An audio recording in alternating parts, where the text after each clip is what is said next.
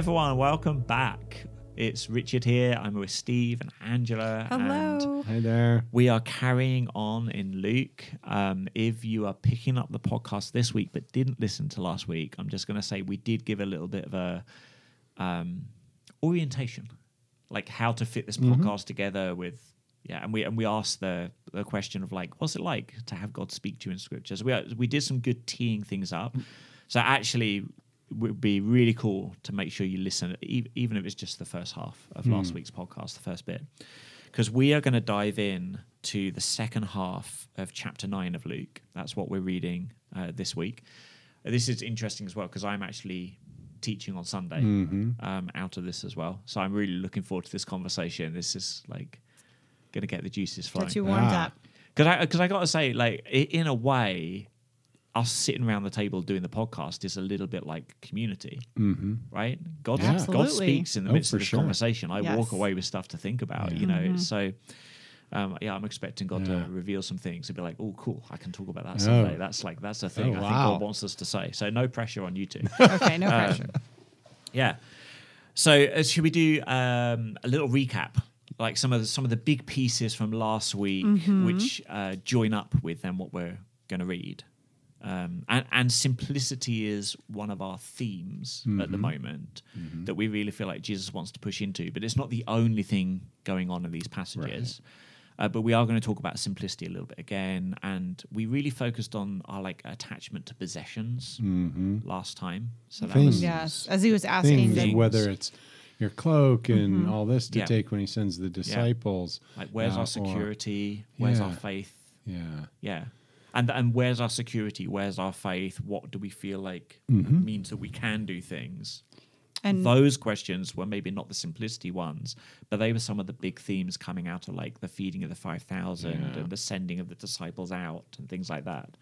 and there's we also talked about like what do we value versus what does God value? Oh, yeah. Um, the the individual value of hearts versus possessions, um, and just the way that God incrementally teaches us um, about um, what treasure means um, to help us in how we might simplify. Yes, yes. And the the bit of uh, the text we had last week kind of crescendoed into this that we're supposed to like the most fulfilled, the most beautiful life is actually one that gives itself away. Yeah. We're supposed to take up our cross daily uh, and and follow Jesus. So um, the the theological word is cruciformity. Oh boy. Like life is supposed to be cruciform. It's supposed to be cross shaped. Hmm. Yeah, that like that's the mark I'm gonna write of, that a, of a good life is, is cruciformity. So, yeah, And is it that a cross that we're manufacturing, or is it the one that Jesus is carrying? Yes, right. yeah. And it clearly, because like Cruciformity buying a is shirt with Jesus's cross. cruciformity on it, like Yeah. that's Yeah. that's not what we're talking about here. We're actually Yeah. talking about a significant. It, it made me think of well, like uh, Mother Teresa. She lived a life of radical cruciformity. Mm-hmm. You know, she made her life radically about others and and suffered and gave up everything. And it's really interesting, even outside of Christianity, people can see a beauty and want to elevate that that life. But would you want to live it? yeah, there you know that there that's the that's the actual question mm-hmm. because uh, Jesus is speaking to us not just about what we value, but saying, and that value is actually for you. It's for all of us because it's the Father's heart. So, so big challenges in that last chapter, and as much as it crescendoed to like a really important teaching moment there from Jesus, we pick up in verse twenty-eight this week uh, or at another sort of epic moment um, as Jesus is on a mountain with not all uh, well with this like inner circle of disciples and the father kind of sort of swings by as a voice out of a cloud jesus turns white and illuminates kind of like the picture of uh, of jesus in revelation you know just this kind of divine glory shining forth i think it relates to like philippians 2 says that jesus emptied, Emptied himself, himself. to be fully human to live a fully human life. Mm-hmm. And it's almost like the curtains getting drawn back a bit on like here's some of the stuff Jesus Hmm. actually emptied himself out of, kind of pouring back in a bit as Jesus is actually physically close to the Father on a mountaintop, you know. Um, so this is a pretty profound uh, moment, and it, and Jesus is there with um, with Peter uh, and John, right? Yep. Yeah, And Peter and John. Oh, and James as well. Yep. My eyesight's not so good. I'm looking down. I'm like, uh, am I making this up? not do it from memory. No. Let's actually read what's in there. yeah, That's right. read the words. And, and it's called it's called the Transfiguration. So that would Mm. be like the little subheading, um, which is a. I would love to look up where that word comes from. Yeah. Actually, be Latin in some sense, but I'm not going to go get my Latin dictionary Okay. now and, and look it up. But it's, Good. Thank So you that's- for that's not for all doing of you. that today. I mean, That's it is for a weird all word, you right? To go and do some research. you research say to a and come back non-Christian to like us. Jesus was transfigured, they'd be like, "That's nice. Like, Yes. what's that? Like, is that some food cart? Like, is that Mhm. like what's that? food carts. Mm. yeah. So that so that's what's going on. Yeah. Um, but the uh, I think an interesting thing is in the last bit we read, Jesus went with his disciples and was spending time in prayer. And again, this scene opens with Jesus uh, going apart with Peter, James, and John uh, to pray again. So just noting the regularity of Mhm. prayer and that significant things seem to happen, Happen. in and around Jesus' times of prayer, Mm-hmm. um, which is, yeah, very interesting. I, I mean, do you guys experience that?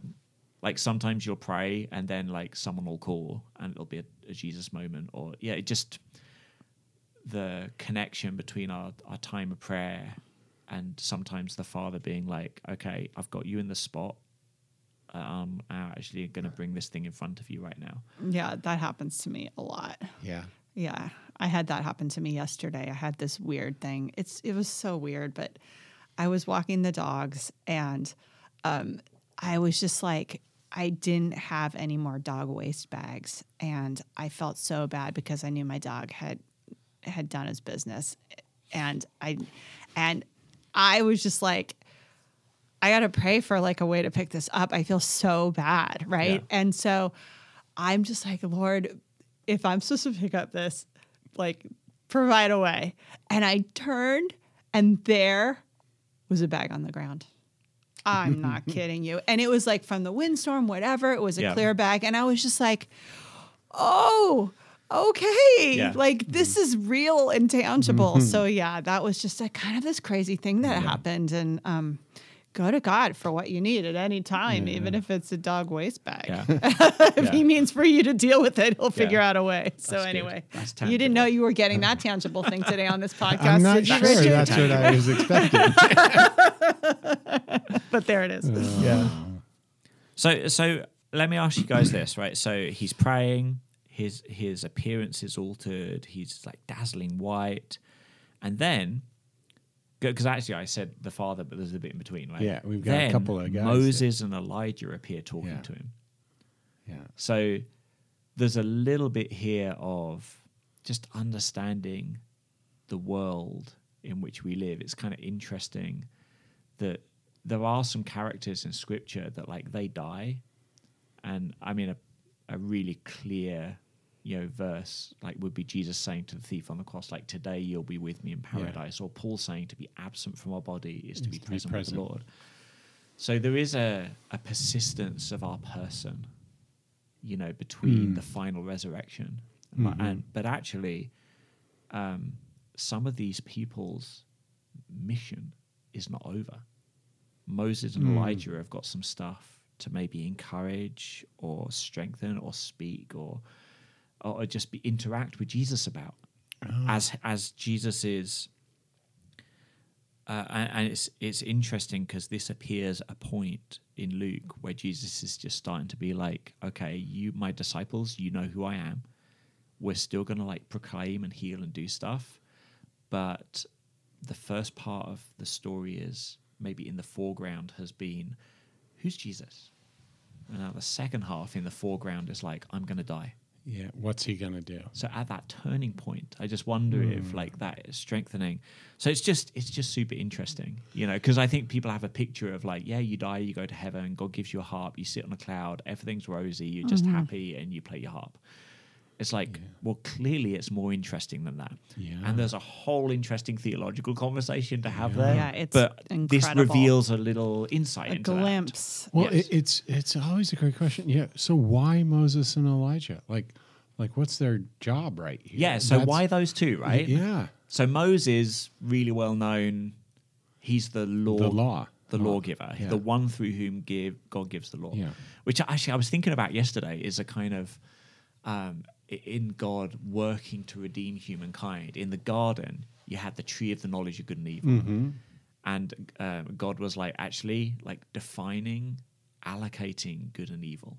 Like Mm-hmm. understanding how to relate to good and evil is actually I I'm in charge of that. That's my tree and Adam and Eve took of it and were like, "Oh, I think I think we can do it.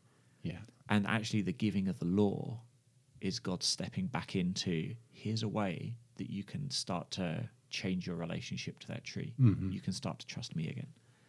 So it's almost like a, a putting back of Yeah, yeah, the yeah. possibility of relating differently to that issue, and not not for the first time. God's, you know, his Yeah. little interactions with Cain and Abel, with Noah, with different people. There's been that content of questions of good and evil, and what should I do? But this is a landmark, like concrete stake in the ground in the history of humanity moment of God doing that work. So Moses represents such a, a significant step in God trying to like renew things to the, the way the garden is supposed to be. You know, the Right. restoration, Yeah. the Yeah, yeah. formation, reformation, and also the um, the set setting his people apart for holiness, Mhm. um, giving them a new way to live. Yeah. that's turning. That's a repentant way, turning to Him. Preserve. It's a way of preserving His people as well. A lot of these commandments are for preservation, for their own good, their health, Yeah. their security, Yeah. their safety. And it makes me think of like uh, Ezekiel 36. So there's a landmark. Moses is the putting of that possibility tangibly in front of the world. But Ezekiel says, like, uh, the problem is that the disruption of good and evil and how to relate to it, re- relate to it, is actually deep in the heart, and you need a new heart. Mm, Yeah. And so there's, it's like Moses is incomplete. It's like, oh, that's good, but it's not the whole solution. Not the whole thing. And then Jesus is going to come along and say, like, you can actually be born again. I'm going to give you a clean heart. Uh, you know, the Spirit's going to come and do that work. And so it, it- Jesus is going to be the fulfillment of this really significant thing that happens with Moses. So it first starts with steps, active action steps through the commandments. Then Jesus comes in with the heart change. Oh, wow. I'm thinking of Luke 9, where it first starts with him telling his disciples, go do these things, take these steps. Yeah. And then they experience heart change when he asks them, Yeah. Who am I? Yeah. in their heart, Peter knows he's he's Lord. So it's like action steps, then heart change. Yeah. But you don't earn your salvation through action steps, do you, Richard? No. No. You can try. I mean, I, I think of, uh, you know, like all our righteousnesses Yeah. are but filthy rags. You know, it just, out of a broken heart, God, God can teach us to yearn for the good. But to have the purity of heart that can produce something that's truly good and beautiful is going to take a transformation and it's going to take God. And so we're without that partnership with God, we're never going to produce goodness. So to think that by producing goodness we can somehow reconcile ourselves with God is to get the cart before the horse. We need to be reconciled to God to create the possibility of actually being beautiful again. Yeah. So that's that's Moses. And Because we could talk we could talk about Y- transfiguration. Yeah, because So I'm like, There's so I'm going deep here right? in my head, but I'm like, ah. But why? Let, Yeah. let me ask Yeah. you why Elijah? Because he's a li- maybe a little uh, less widely known. Yeah. So, So, why? So who is he? Why Elijah? so he's the prophet. He's a, Big a- prophet. a big prophet. You know, um, who you know warned um, Ahaz No, Ahab Ahab. Yes. and Jezebel. Yes. Right, that I- I was thi- the famous- He overlaps a little bit with the one before and the one after. I Yeah. think. Yeah. Yeah. But A- Ahab is the one that the scripture says bad, there's bad there's never been a dude Yeah. as a king as bad as this dude. Yeah, yeah. And his wife. And then his wife, man. Jezebel. yeah. yeah, pretty bad too. Yeah. So pretty bad. he was the one who ca- you know had the sort of you know when he called all the prophets of Baal the uh, false worship, Yeah. et cetera, and sort of had that the fire in he- heaven came down and God when Yeah. when he worked and all the prophets, uh, the false prophets killed, Yeah. and whatnot. And and Elijah did some profound miracles. yeah, And some of them are actually to do with like writing injustices. Some of them are to do with God's radical provision, yeah, which is really interesting after what we talked about last week. Mm-hmm. yeah, mm-hmm. But I kind of think of Elijah as like a figurehead of mission. Hmm, hmm. When when push comes to shove, and the kingdom of light needs to push back the kingdom of darkness, who's like a figurehead of that at. Yeah. work? Ahab's a figurehead of like darkness and evil and corruption, and Elijah's going to withstand him, and God's going to do these amazing things to empower uh, and lead him and guide him through um, being effective and actually creating change in renewal and restoration and change actually happening. And in that, he prefigures Jesus. Yeah. And and again, it's kind of like it's garden restorationing. He's ruling, subduing, bringing order uh, to the world, and, and engaging it on the level of like starving widows through to the politics of kingdoms. Um, so it's a, a very broad scope that he's involved with. And was Elijah the one, you know, with the starving widow? He also went back. She, her son died. Yeah, Yeah. And and yeah, And- raised and him raised from the dead. him from the dead. Yeah, Yeah. And Elijah was taken up to heaven. You know, not. Uh, And so was Didn't- Moses. Well, Right? Wasn't he? no. doesn't I? No. I, don't, I We don't know. I think it says well he we- he he basically went up and died alone where on the he- mountain. Where he Oh, was. okay, yeah. okay. yeah. So we don't know. Yeah. Yeah. I just remember there's a mystery around Moses. Yeah, there is a there is a mystery at the end. Uh-huh. Yeah. Yeah. Okay. So so that's So kind of interesting as well because Jesus, you know, what does it take for the effectiveness to actually conquer the kingdom of darkness? For power to actually go out and these things be tackled. Yeah, Jesus is going to at the cross actually defeat sin, death, like all of these things. Mm-hmm. but then the consequence of them being defeated, being worked out, i he's going to distribute to his people by the Spirit. So Jesus is again this um, this amazing fulfillment of the picture of, of a restoration mission that Elijah is, and so I I, I, I don't know. This is. Like what were they talking about? What did they say? Right? They were It having a ministry meeting. The Oh, greatest goodness. ministry I want to meeting know. I want, ever. to, I want the I transcript of the want conversation. it too Yes. so much because it, were they encouraging him? Did he need encouragement? Yeah. Was he like talking to them about their experience? Was didn't he already know through his omniscience? Had he laid that down? Like Yeah. I don't know what Yeah. was happening, but it was it's important that this is in here for a reason. It's important that um that uh that also Peter, John, and James saw this Yeah. um, for Yeah, what they it, needed. help- it helps them continue to answer the question, "Who's Jesus? What's this all about?" Mm-hmm. And re- and that Jesus doesn't just pop up and a new thing starts. Yes. Jesus is the continuation and fulfillment of a story that goes all the way back to Genesis Mm-hmm, one, and is going to continue all the way forward. But it, it, but it, like we don't know. Well, it does what a, they said, a little we, bit. We know says what it was about. They spoke about his departure. Yes. They, they were talking about the cross. yeah. You know, this is what's going to happen, which Well, was and, this and I wonder, fulfillment. you know, what and what's like going to happen to your disciples? Yeah, What's yeah. gonna? How's it going to go? How's this all going to shake Yeah. down? Maybe Yeah. Moses and Elijah were saying, "Hey, Jesus, we we miss you. When are you going to get back up here in heaven?" I don't know. yeah but it, it it does um i i don't know there does you, you said that question like man did jesus know or, or Yeah. is actually this is the father's way of making sure right. like jesus i'm gonna i'm gonna tell you some real specific things Yeah.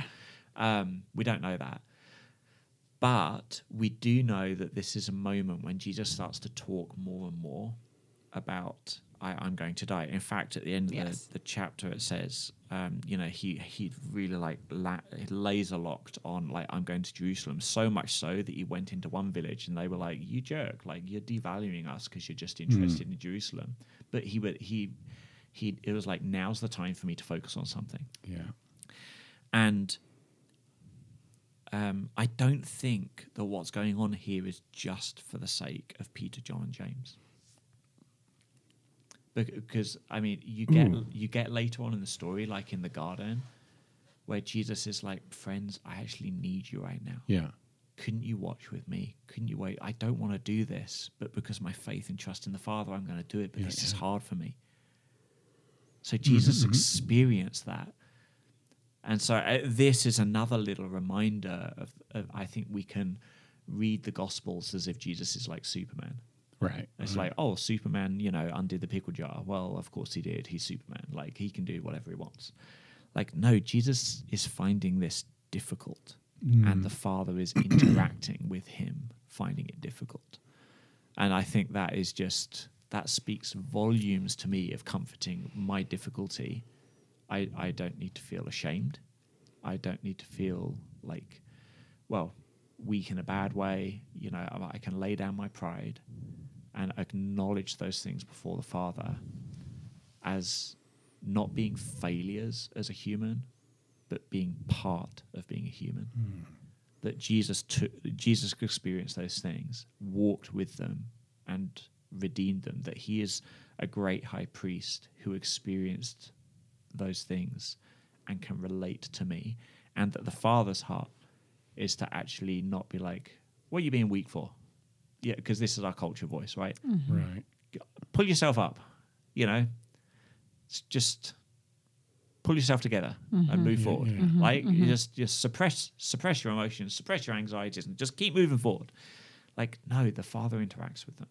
So so there's something really beautifully human about Jesus at the point when he's his divinity is even moving into the foreground.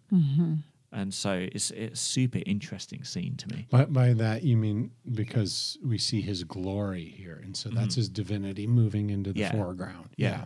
yeah, yeah, yeah.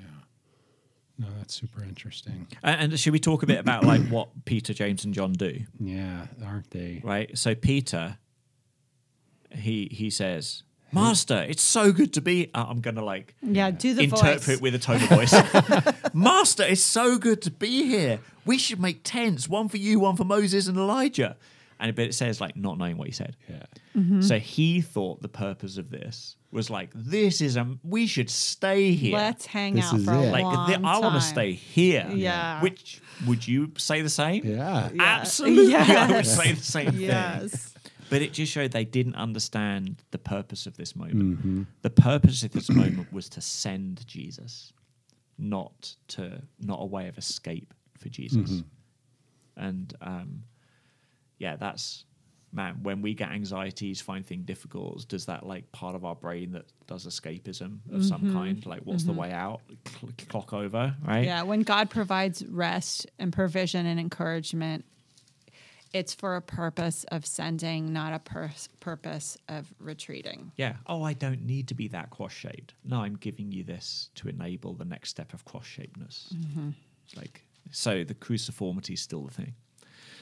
Yeah. So so that's kind of interesting, and we're, and we're going to see actually in this chapter um, a catalogue of Jesus really pursuing cruciformity, and the disciples um, putting their foots in their mouths in various ways. So Peter does it here. Peter, man, some, his personality, he was like the first one to speak in a room kind Yes. of personality. So Loudest voice. the poor guy. Well, I think his I think his voice was preceding his feet all the time. He's often the one with his foot in his mouth, but he's also then in Acts often the one with Yeah. amazing faith as well. But um, yeah, poor Peter. So he's got his foot in his mouth here. It's really interesting. But in the midst, and again, this is like, did then Jesus tell him off? Did he chastise him? Did he make him feel small and stupid? No, the father like corrected in actually like a profoundly beautiful affirmation of just revealing what was right. And so a, a cloud came over, overshadowed them all, and they were afraid as they entered the cloud. And a voice came out of the cloud saying, This is my son, my chosen one. Listen to him. Hmm. So, I mean, there's a lot going on there. Because on one hand, the way the father interacts with the scene of actually correcting Peter Yeah. is is great, but then what the father is affirming here is so important. Yeah. This is such a major affirmation of answering the question, "Who's Jesus?" Yeah. Right? He's he's my son. Like he's he's actually mine Yeah. like the divinity, the Trinitarian closeness, the family resemblance, the the messiahship of Jesus, and he's my my chosen one, which gets at that. Like this is this is you know all those This promises the- of like everything that was someone is going to enable like all of the things we keep bumping into as God is interacting with humanity and saying like the path forward is restoration, the path forward is reconciliation, the path forward is renewal, all the things we keep bumping into, the key that's going to unlock them that I keep promising is a chosen one. Jesus is the one. He's the one. Hmm. This is like the mate. I was going to say the Matrix, and now it's like that's so old now. I bet there's loads of people who haven't seen the Matrix, but like No, I think you're the chosen people- one. Like, Yeah. and all of a sudden in the Matrix, Neo's the chosen one. All the characters realize like, oh, everything's going to revolve around you. Yeah. So the centrality of Jesus. and it's you know echoes obviously Jesus's baptism and Yeah. when um, God said a similar thing and just the point in time where he does it again who's the audience and what's the point in time so the audience is the disciples um, the point in time is his journey starting his journey to the cross Yeah. um, so it's a Yeah, in both times there's this commissioning, Yeah, commissioning of his ministry as he go and he steps off into the desert. Yeah. You know, and then commissioning here as he's stepping forward to what ultimately will be another temptation on the cross. Yeah. Right? Um, so it's it's that stepping forward. Yeah. A- and if Jesus is that one, if he's the chosen one, if he's God's son, what's the right response? Pay Listen to attention. him. Listen to him. So, Yeah. and that is, I, I don't know. that's the that's new from the last time Yeah. Yes. he's god's added this piece yeah. yeah Um, you play a part you must listen. It's Yeah. important. And, and it's an interesting um my greek's not good enough. Uh i was trying to look at like what the tense i have to look that up Mm, of, mm. uh, of listen here is. But because if it's ongoing. it's not just listen to him on the mountain now. Yeah. It's keep listening to him. Mm. um so it's because I, I think we could to to make it tangible to us the way to respond if this is who jesus is would be like oh read the gospels. But it's it's also does jesus have something to say about your monday morning? Mm-hmm. as well. Um you know because jesus being the linchpin the fulcrum of everything happening continues to be our reality. And so it it should be a sort of in the eye of the storm of whatever we're wondering about, whatever we're doing, whatever we're engaging with, you know, like Jesus should be there. And Jesus has something to say. He does, and the, I love how God says when He says listen, He's God's directing them to listen instead of the action of building the tent. So Peter wanted to build the tent. God Yeah. comes down and says, instead of building, you listen, and so replaces that um, that impulse to do something with with following Jesus instead. And I think for just applying that is our priority to listen. What's our priority here as we live a Christian life?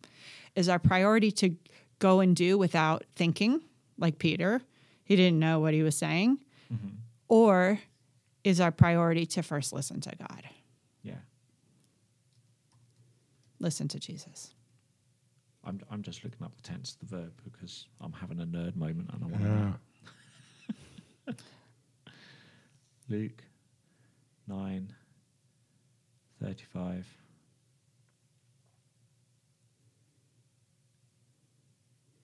We're all waiting Yeah, it is. with.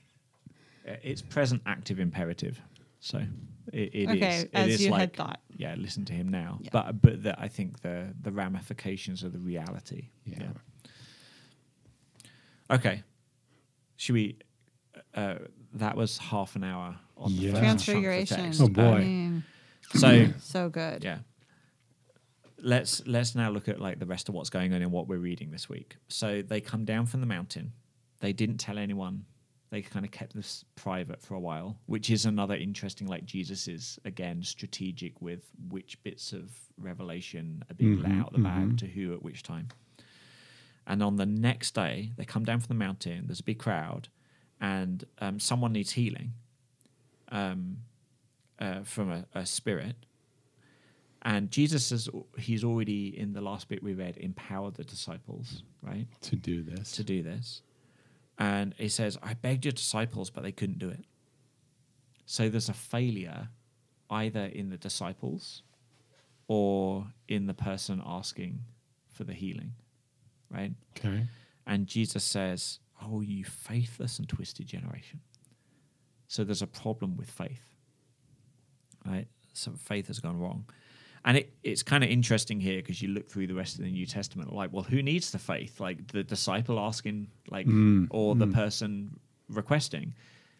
Uh, we have some examples in Scripture where it's both have faith. We have some examples when the requester has faith. We have some examples when the recipient has faith. So it can work in different ways, Yeah. right? But there's a problem. So we don't know exactly, but there's a problem with faith. And I think it has something to do actually with both.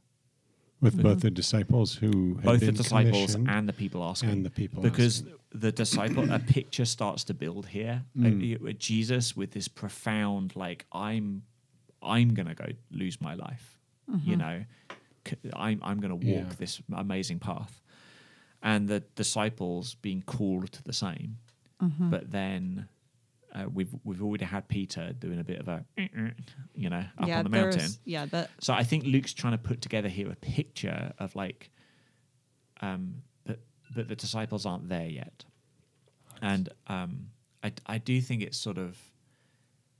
Imagine if the gospel finished here, right?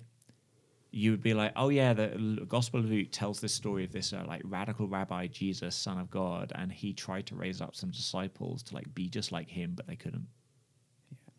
the end. So, and, and actually, I think that's the tension Luke's yeah. drawing out. Yeah, yeah. But the story doesn't end there. Right, right. The things that get in the way, God is actually going to deal with, and we we do get to the Book of Mm-hmm. Acts and radical Jesus shaped, you People. know, things, yeah, people Yeah. Uh, in, in the lives of these disciples. yeah. And so, so that's really interesting. Um, but uh, we're also seeing a picture of people not accepting Jesus, like in the crowds, in the villages as well. So I, I think it's to do with both. Um, but but Jesus did it. Right, He just went ahead the and just got the job done. He he got the demon out, Yeah. and everyone was astonished. Which kind of reminds me of like the beginning of the gospel when like people didn't know squat about Jesus, but he's doing stuff, and they're like, "Whoa, what does that mean?" And so, it's really interesting how a moment where the, like faith isn't working, and so it it's not enabling God to move. Doesn't turn into well, you're on your own then, but goes back to like, okay, let's go back to stage one. Watch what I'm doing. Be affected by what, be astonished by what I'm doing. That's going to start to alter your worldview, your paradigm of what's possible, what you can expect. Uh, it, it's gonna it's gonna make space for faith again, Mm-hmm. and so there's a little like life cycle of faith in there.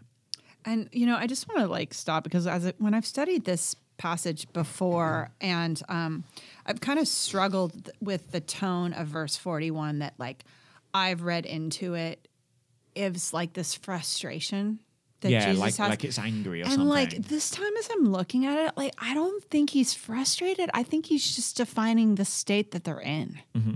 He's just like observing it, you know. And I wonder, um, I wonder what the original um, text kind of says in this tone. Um, Yeah, where the, the culture of these words Yes. might land differently in English than in Greek, yeah, or Aramaic, yeah. Because I, I think it, because his action of going ahead and healing um, actually shows his patience and just like Yeah. again like nurturing them along. I think Um, there's a like there's a bring your son here and I'm going to do it Mm-hmm. where the primary purpose of me doing this is to prove I'm right and prove you're wrong and make you feel bad. yeah. So Like theologically, we might be suspicious about Jesus Yeah. having that attitude Yeah. um, for good reason. Mm-hmm. Yeah. Yeah, like Jesus's heart has consistently not been like that. yes, Uh, yes, yeah. And so, so it's interesting. Luke puts together a, a few um, little scenes. Okay, so we've had we've had this amazing transfiguration, and then like a, a faith failure, but then Jesus is still able. And while they're marveling, so while everyone's like, "Wow, what was Jesus about?" While the question about Jesus, his purpose, and what he's about, is in the foreground again, Jesus turns to his disciples. I'm going to get delivered and murdered. I'm going to get delivered to some people and they're going to kill me. So it's, you can almost sense Jesus, like the disciples, there's a risk of them starting to misunderstand the journey they're on. And Jesus is protecting them from that by remind, like, guys, this is what's happening. This is what I'm doing. And so he's, I, I think, trying to protect them, but they didn't understand it. It was, it was actually, and they were afraid to ask him about it. And this is, me- oh my goodness, we we may run over like time here if we get into this, but this is so interesting. Well, it says also that it was hidden. it was from them. hidden. Not Yeah. they decided to not listen. Yeah, it it- was it- hidden. Unpack that. There's for- there's a there's me. an activeness in them Yeah. not getting this. Mhm. It's almost like God wants to take the ingredients of them realizing what's going on are being given to them. But the realization of what it means is not something they're supposed to have yet. Okay. That that's actually going to come later. And there's something about their journey of faith, their journey of understanding Jesus and relating to the cross, where, um, yeah, they, the, the, the path is going to be, we like the linear, I want to know everything to expect. Yeah. Right. Yeah. And actually, Okay. that's not the path that's planned for them. Mm, mm, So there's a lot to think about there, Yeah. but it does show like sometimes our paradigm of I want to be I want to know what to expect and then I can step into it and then it'll work out the way I expect and that's how things are supposed to be. Ah, no, apparently not. yeah, the idea of controlling. Yeah, the control again, and, and the fact that they were afraid to ask. It, I think it just shows like you're going to die. No, that like I don't want to ask you about that. Yeah, that's kind of like if um, yeah, if you had a really good friend and they started to talk about all their doctor's appointments, but they hadn't told you that they actually had cancer, and you might be afraid to ask like I don't want to hear the bad news Mm. or something. You know, just so there's enough in here where the disciples understand that this is something that sounds a threat to their expectation. But they couldn't gr- they couldn't grasp it. They they did not grasp it, and they were afraid to ask. To to me, says God has something to do with um, keeping this conversation from happening right then. Yeah, this isn't the time. This isn't the time, and like he's using their fear. Did he put the fear in them in there? Well, fear is not from God, so but he's using it um, for his purpose right now, Yeah, which is kind of mind blowing. yeah, and and maybe it wouldn't have been possible for them to be around Jesus, learning the things from Jesus' journey to the cross they needed to learn, if they'd have thought they understood why everything was happening. Yeah. What were you going to say, Steve? Well, and so then it just it's interesting because they don't ask this question. So instead, they argue about, hey, who's the greatest? Well, Who's so that's be the great- next bit, I'm right? Next thing. What? Yeah, It's the just next- such the a- next Wait scene. a second. That Oh was my so goodness, important. yeah. And now they're focusing on this. Yeah. Uh-huh. Which is another like interesting Jesus is like lose your life. And and they're arguing who's the greatest. It's like wanting to be the greatest is the opposite of losing your life. Right? Yeah. So so we get a scene of faith and and I the beautiful way that Jesus actually then takes a child and says, "Here is something like a, a beautiful attitude that actually is going to reveal to you something that you've lost, um, but this child has, but is is actually um, what it looks like to actually be great." Um, and the way he interacts with that child, the way he interacts with the least valuable. Um, yeah. turning the talking that kingdom language again that upside down for he who is least among you he is the greatest um, it says and um, and he, all the while teaching them of really how they are to um, view their place in God's kingdom. Um, when when they humble themselves, they can be great. Um, preparing them for ministry, preparing them for what they're to witness of Jesus on the cross. Is it a time of mourning or a time of rejoicing? Well, actually, both. Yeah. But but in the way that um, they know that they're living a victorious life in Him. Um, to die is to gain. You know, to deny yourself is I think is like to God, follow Him. God's method is so often to empower and use the things which are weak in the world, which don't look wise. And Paul says as much.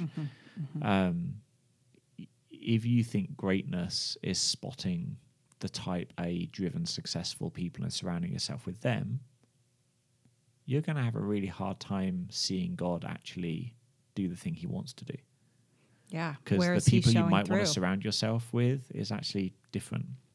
Yeah, like David's mighty men, like all the people who came to David to surround him to help establish the kingdom. The Exactly. diseased, the sick, the in debt, the Mm-hmm. outcast. Yeah.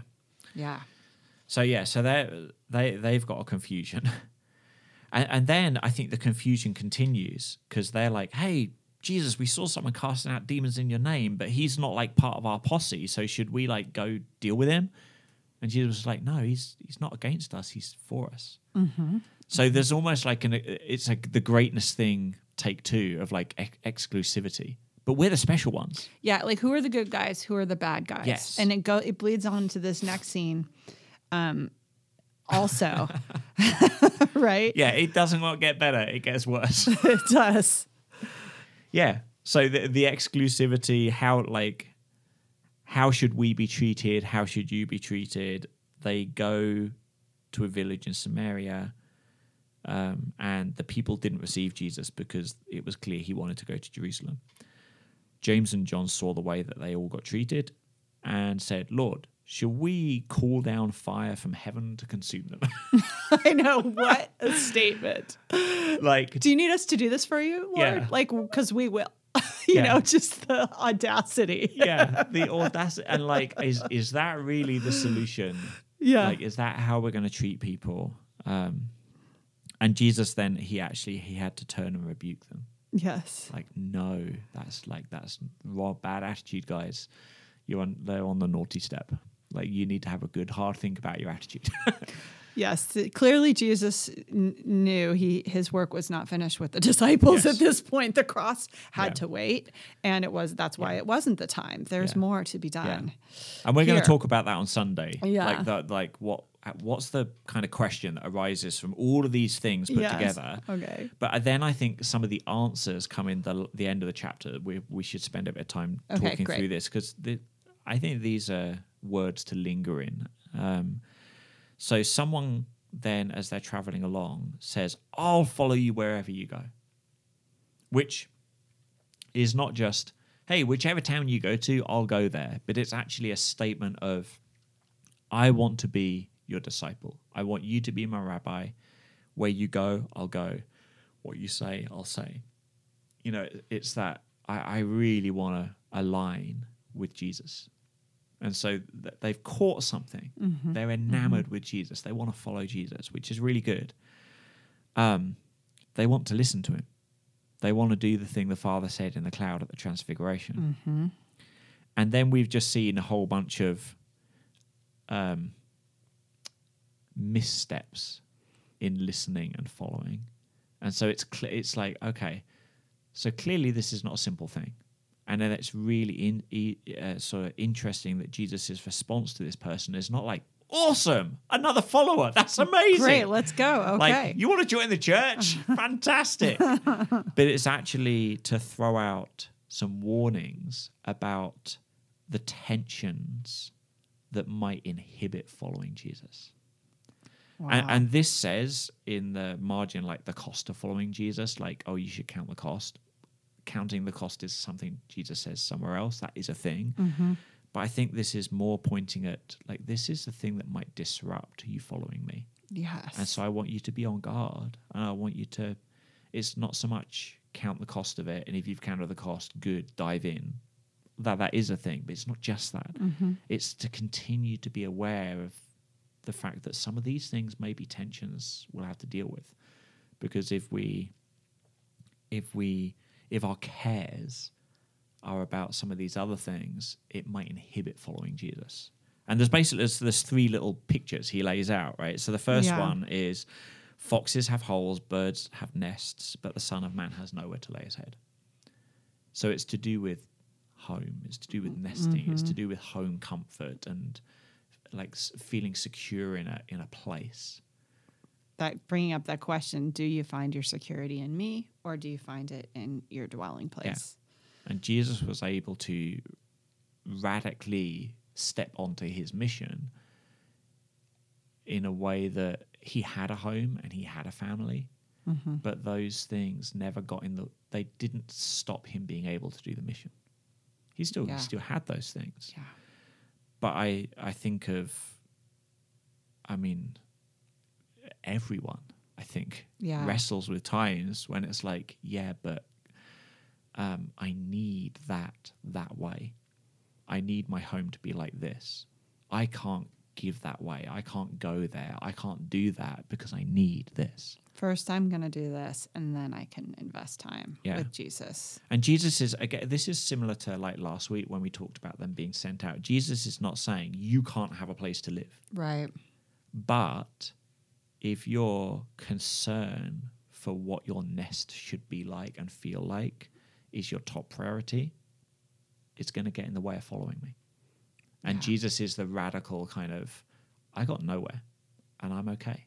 So he's showing what's possible, Yes. right? Good. Yeah. All right, and then the there's an you know sort of a, the next picture. Um, someone's invited to follow, but their response is, "Let me first go bury my father." So we should unpack that. Yeah. What? Yeah. What does this he, mean? Is he saying, "Can I go to my funeral, like my dad's funeral, before?" right? Because I set love him and I want to say goodbye. Yes. And family's important. Yeah. Is he saying that?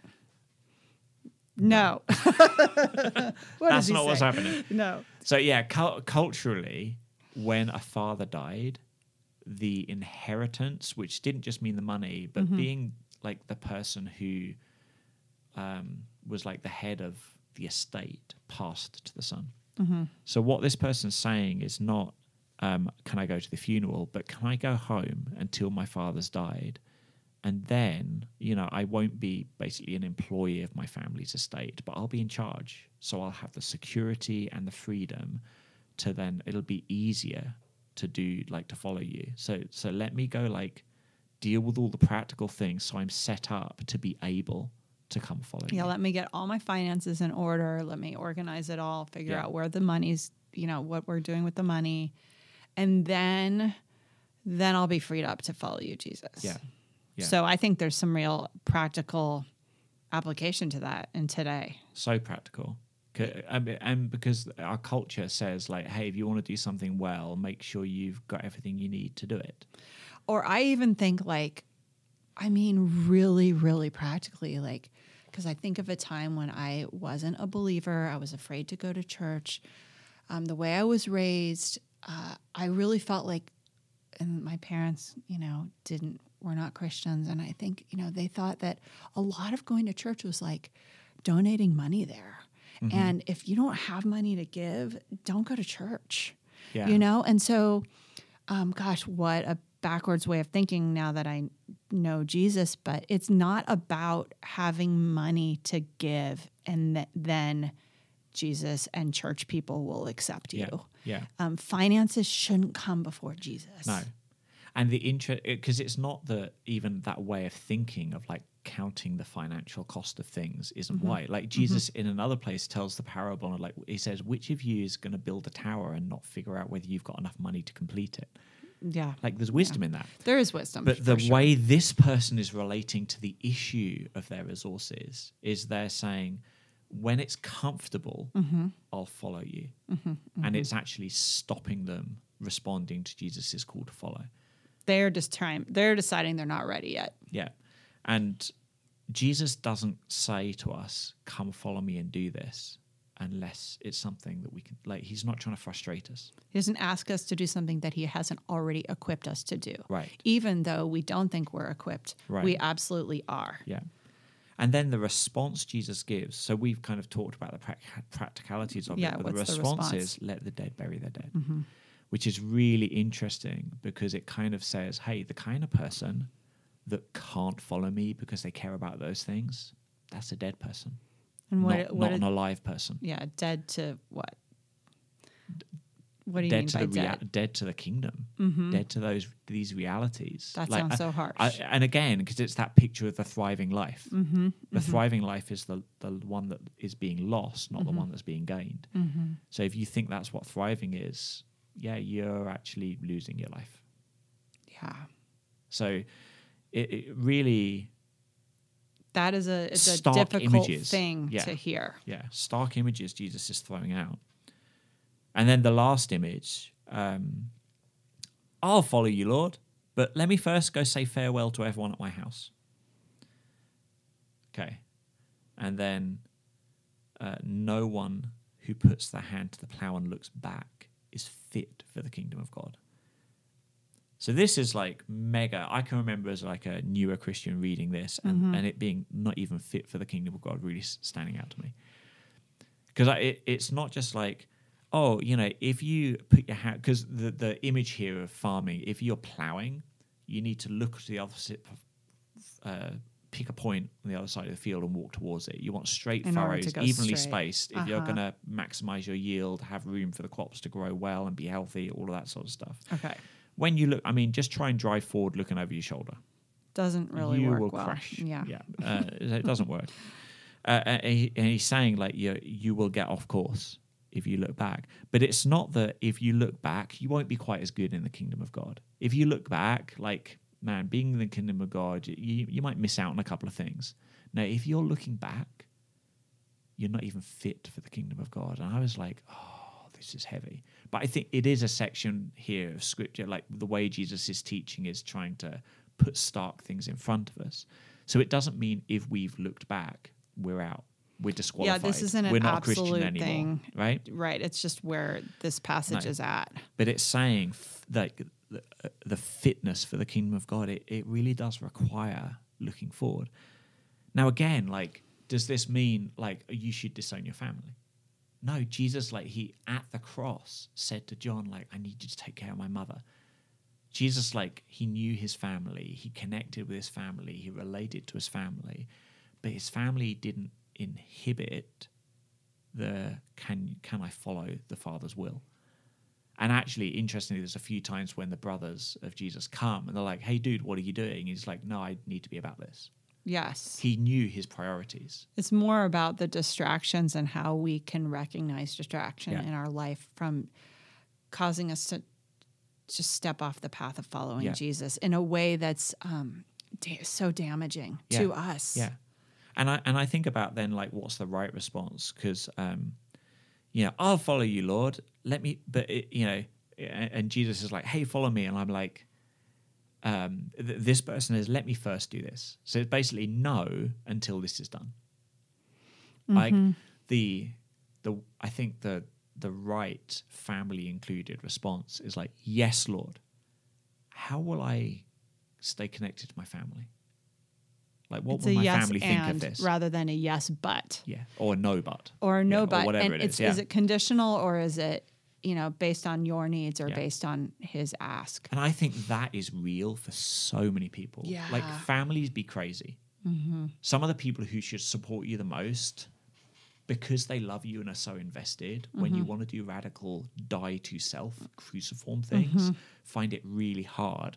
Because often Jesus has spoken to you, but not to But them. not sometimes them. Mm-hmm. he has, but but sometimes not to them yet. And so that's totally understandable. And it can be really hard for like a husband to go to a wife or a, a middle schooler to go to their parent or you know, whatever it is mm-hmm. and say, I'm following Jesus this way. Jesus is calling me to follow him this way. Yeah.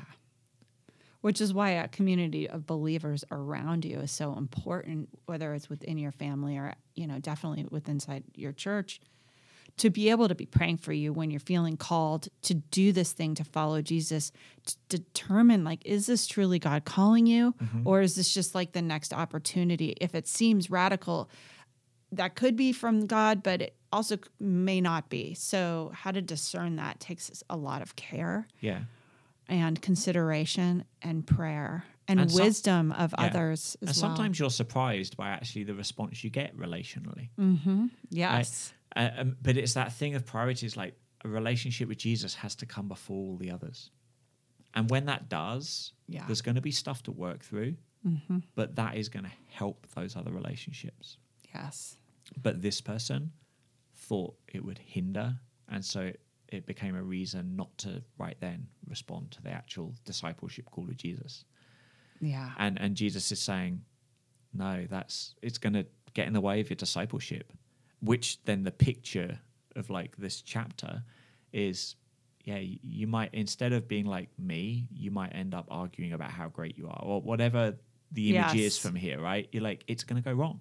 it's gonna go wrong. Yeah. Just Fix your eyes on me. Yeah. Follow me wholeheartedly without distraction. So the actual like the actual lesson, the tangible, if you want to like, what do I write in my fridge to remember from this? Yes. It to in just studying this mm-hmm. is is really easy. It is just like Jesus is first, follow Jesus, stay close to Jesus. You know, it's Yeah. like it's real simple things. That's the right Actually priority. doing that stuff though is complicated, which is why Jesus is having these conversations. He's calling out, he's trying to show us the things that are in the way and deal with them and speak to them. Yeah. Which is also amazing. Yeah, awesome. Okay, well there you go. Next week into chapter ten. So again, the encouragement is like uh, maybe God spoke in the midst of this conversation something that's for you, but um, even if He did, go read, spend time reading and being in God's Word here, and maybe there's going to be like more pieces of the jigsaw God has for you in the conversation He's having with you this week. And so, yeah, do the reading, enjoy, dive in. Dive in and share with others. Share with your community and those Yes. put God puts in your path and reflect and and meditate on these passages. They're so so good. So good. All right, we'll see you next time. God bless. Bye.